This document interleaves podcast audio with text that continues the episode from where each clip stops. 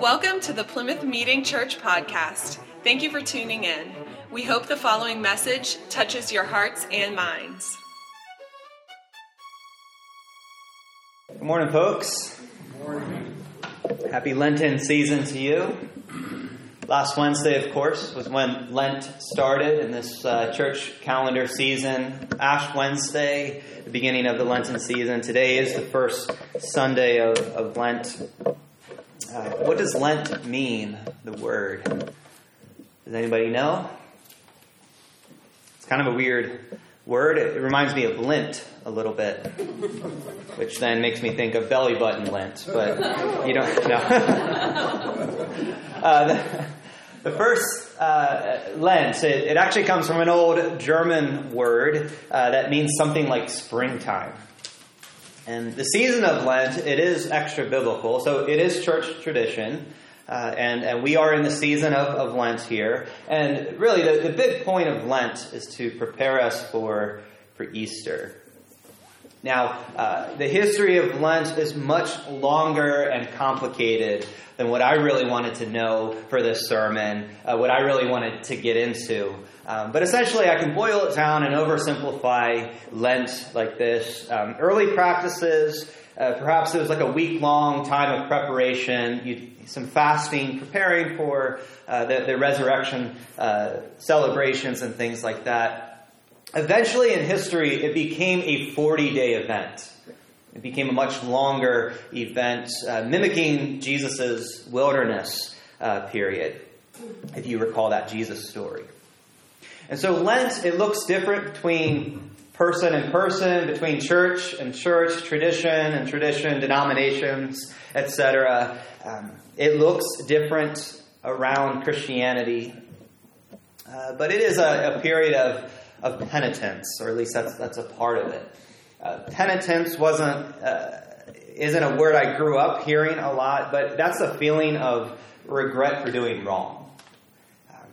Being, you know, hey, I'm sinful, I missed the mark, my shortcomings, I feel bad about it. Um, but the point isn't to stay in that feeling. You, you don't stay in that sorrow, but we, we begin this spiritual journey by entering you know, in, into our brokenness, into our, our sinful state, calling out for, for calling it out for what it is. We embrace it, we embrace who we are. We embrace who we are not. We examine ourselves. We own up to our, our, our shortcomings. We confess. And we move towards the good news of Jesus, of his death and, and resurrection. And so Lent, it really can be a good and beautiful thing. Lent can be a vehicle that, that changes our hearts, to, to make the changes we, we so desperately need.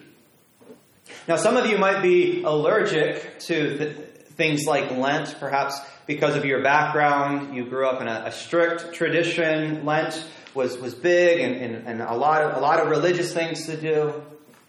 Others of you might be open to it, but you still don't really do too much with it. It's just kind of like, yeah, it's the season to prepare for Easter. Um, a typical thing that we hear, at least in the, the circles that we swim in, is like you you give up something for Lent.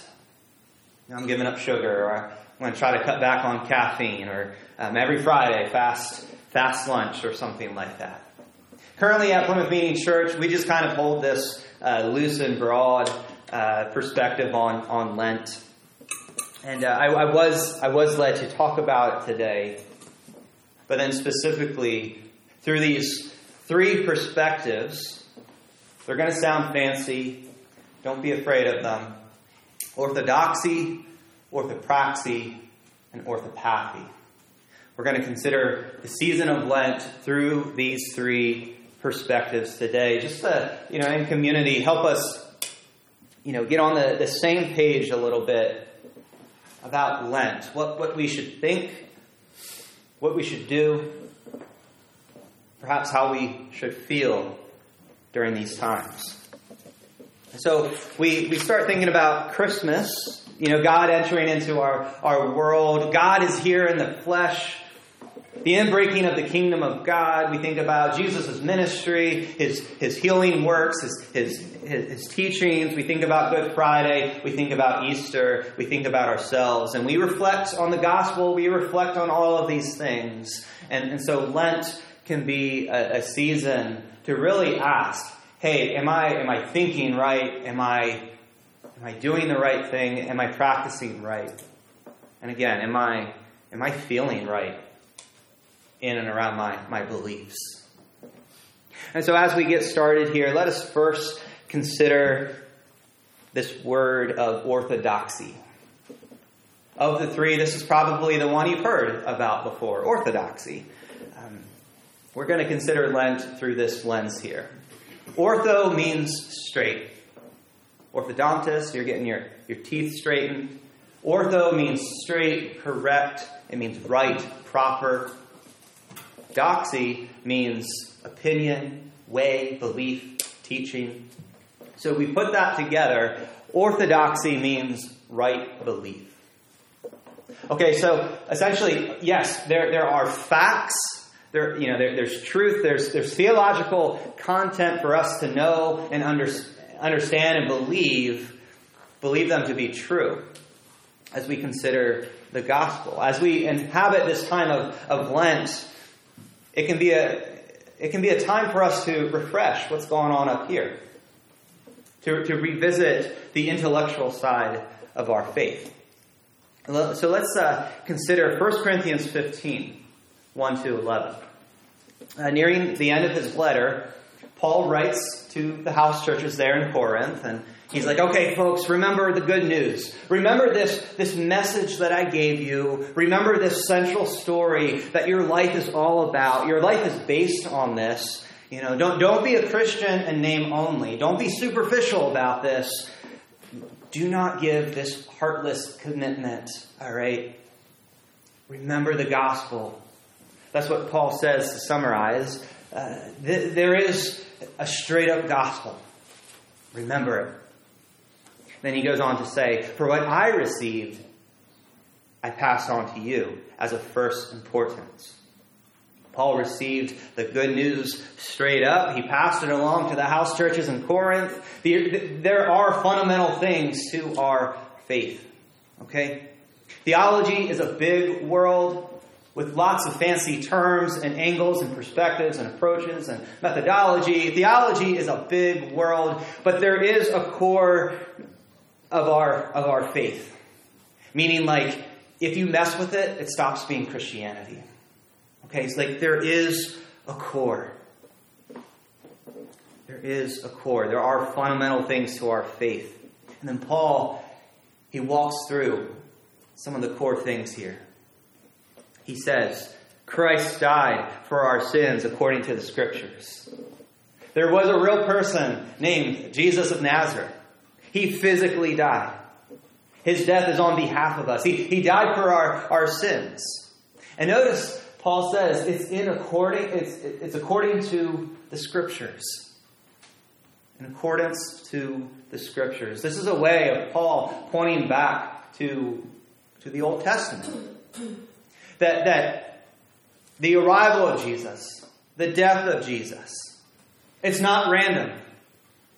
This factual death event of Jesus is rooted in the larger story of Israel, the, the larger story of, of the Bible, the prophecies, the, uh, the wisdom, and so on. Paul is saying on Good Friday, this, this fact, the death of Jesus, is actually in alignment with God's covenantal story with humanity, with, with Israel.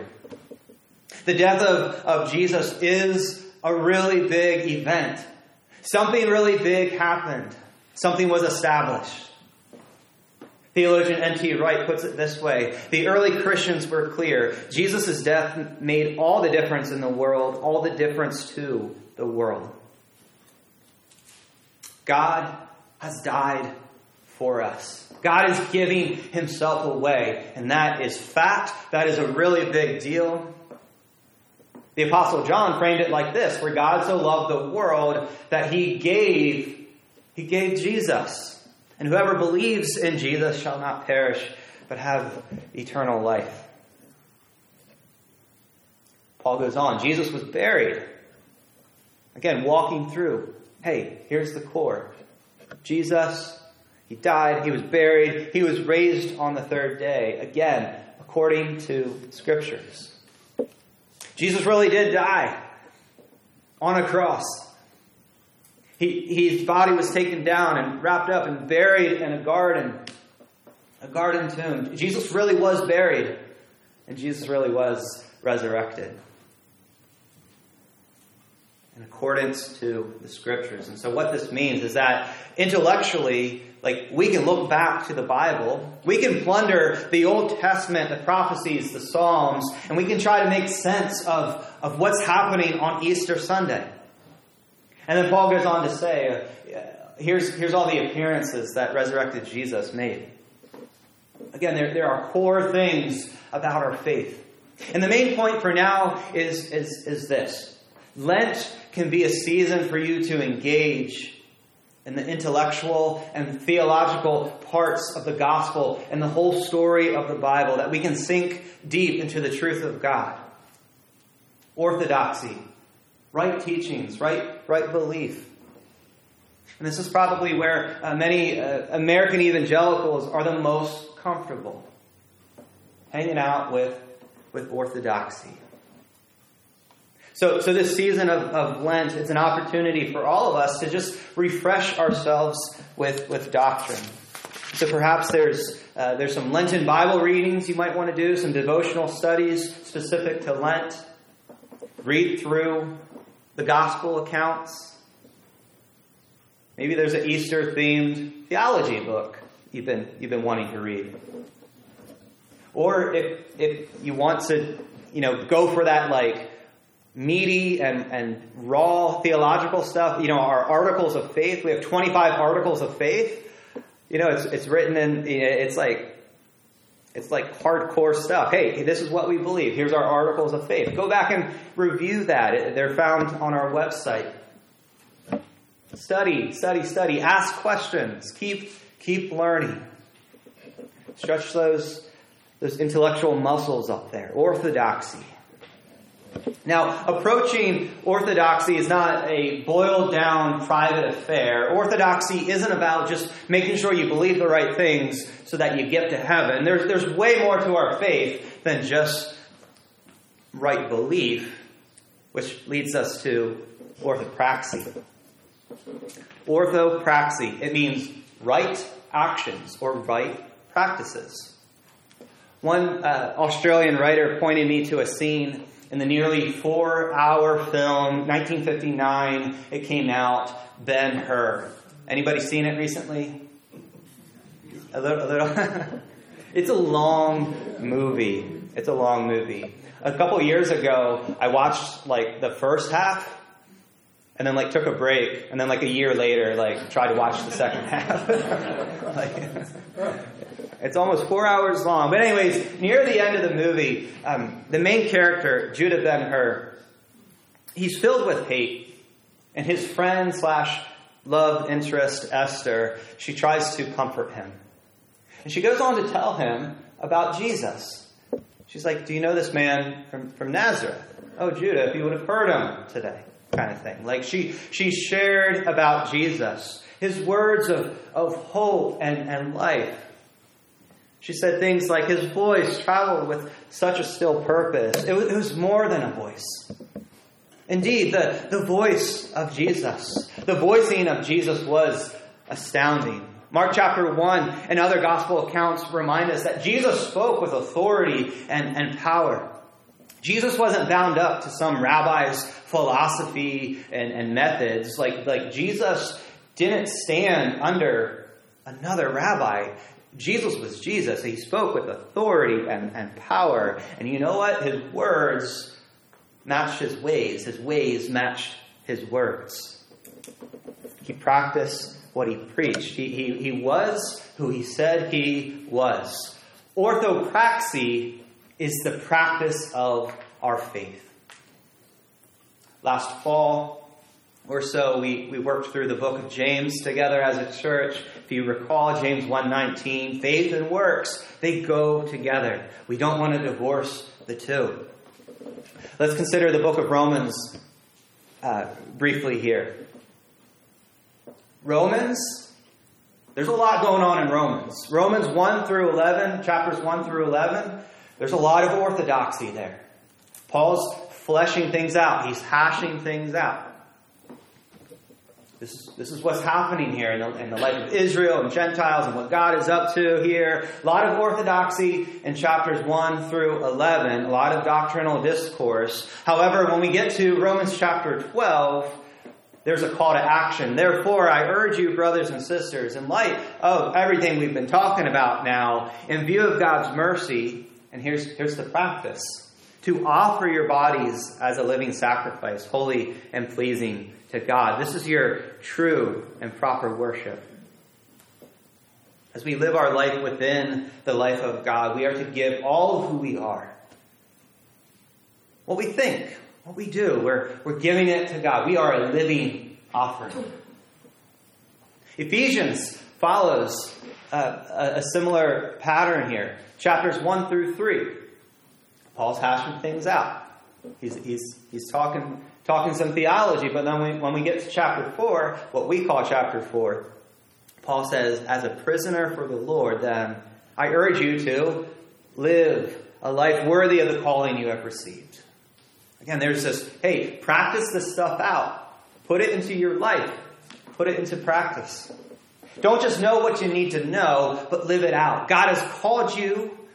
You have met grace. You have seen love. You've experienced love. You, you know the truth, grace, and love of God. Now, go and live. You're on this journey, so, so journey well. And so uh, the, the gospel is not just this intellectual agreement, but it also it, it, it's more than that. The, the gospel forces us to, to face outward, to be able to see others and the world around us. Titus chapter 3, we find a bunch of orthodoxy. We also find orthopraxy close together in, in, a, in a passage. Paul is he's sharing orthodoxy about the gospel, and then he says it's trustworthy. And he says, I want you to stress these things so that those who have trusted in God may be careful to devote themselves to doing what is good. Again, there's that call to action. Believe in the good stuff, do good stuff. These things are excellent and profitable for everyone.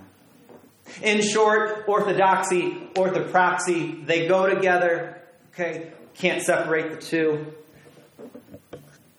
We want to help thinkers do, and we want to help doers think. Now, flowing out of your beliefs, bringing it back to Lent now this morning. What, what practices do you think God wants you to do this, this season? Is, is there a habit, perhaps, God is nudging you to, to really pick up and do. Spiritual disciplines, we, we call it. Spiritual habits, journaling, praying. Maybe a type of fast is, is appropriate. Serving, meditation. Memorize that, that scripture that you've been wanting to memorize. Are there action steps you that, that, that God is, is nudging you? You know, maybe, maybe there's an action step um, something He wants you to do to, uh, to help love His Word. How can you love God's world during this season? Love the church, love people. In what ways can you love God's mission? So I encourage you in, in prayer to ask God to expose and nudge you towards a certain practice this, this Lenten season. Maybe you're, you're just really like, you're so busy right now. And perhaps the, it's just, hey, take a step back and cut some things out. Create some margin time. It's between you and God. Ask, ask God, hey, Lord, sort me out. Show me, show me some practices. Let me, let me take a step of faith here and walk out on that limb. And so Lent is a time to refresh our faith intellectually. Lent is a time to put our faith into action. Lent can also be a time to get in touch with our feelings. So let's go to the third perspective here orthopathy, the third perspective that we'll consider in light of Lent. And this word might be new to, to many of you. Orthopathy, it means like right feeling, right desires, right passion. And actually, it isn't touched on as much as, as orthodoxy and orthopraxy. But orth, orthopathy, orthopathy is the emotional attitude of our faith. We are more than minds and bodies that do things, but we feel things too. Our interior world is messy and complex, and it's fluid. As we gracefully strive to think right and do right, orthopathy is the consideration of the attitude of our heart, our emotions, our passions, our desires. Are they swimming in grace too? For instance, when, when we read the Bible, when we study the Bible, yes, we want to develop a robust, gospel saturated, Christ centered, spirit empowered, biblical orthodoxy, biblical orthopraxy. But I believe, you know, we are also invited to read for orthopathy. We're not just mining the, the Bible for data, but we study and we enter into the complex realm of emotions. And yes, it gets subjective. It's, hey, am I feeling right? How does God feel about this? How, do you, how are you feeling about this? Sometimes orthopathy, uh, it's, it's, hard to, it's hard to find. You know, perhaps there, there's a, a law, a command in the Bible, and it just we read it as like law. It's like, okay, got it. I won't do that, or I will do that. And we, but then we, we kind of miss out like the whole heart and attitude, why that exists. Other times, orthopathy is, is more uh, readily available. We can, we can pick it up right off the surface of things. For example, Leviticus 1934. We see this. The foreigner residing among you must be treated as your native born. Love them as yourself, for you were foreigners in Egypt. I am the Lord your God. Okay, so, so we see the, the right feelings here, the right attitude here, the orthopathy, the right emotional response of, of love and hospitality, of, of taking care of, of people in this particular situation. I also I, I, I advise you to consider uh, the Beatitudes, um, the parable of the Good Samaritan, other stories. Perhaps, you know, think of some of the metaphors that the Bible uses, like the church is the bride of Christ. All right, intellectually, we, we think we, we, it's a category where we're sorting things out, we're understanding how the covenant works, and, you know, bride of Christ, yeah, yeah. But then, like, but don't neglect the orthopathy of, like, like, we are the bride of Christ. How does that make you feel? God cares about our passions. We're created in his, in his, image. He understands that we have desires and, and, and passions and emotions. And just like everything else, our passions and feelings can be immature. They can get hijacked. For example, uh, John W. Morehead, he, he tells a story that happened in public. There was a Christian speaker at an event and, and, and then afterwards, there was like a Q&A, a question and answer period. And in the crowd, there was a, a young Mormon. And he, he, was, he was brave. He went to the microphone. And he tried to respond to the speaker some of the concerns that, that he had.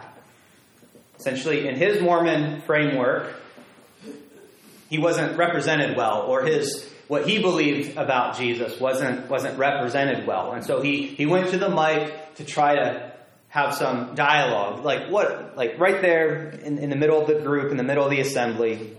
So um, the Q and A ended up getting heated, and and despite the best efforts of this Mormon to try to clarify his beliefs and commitment to Jesus, again in his Mormon framework, what happened? The the guest speaker made a move.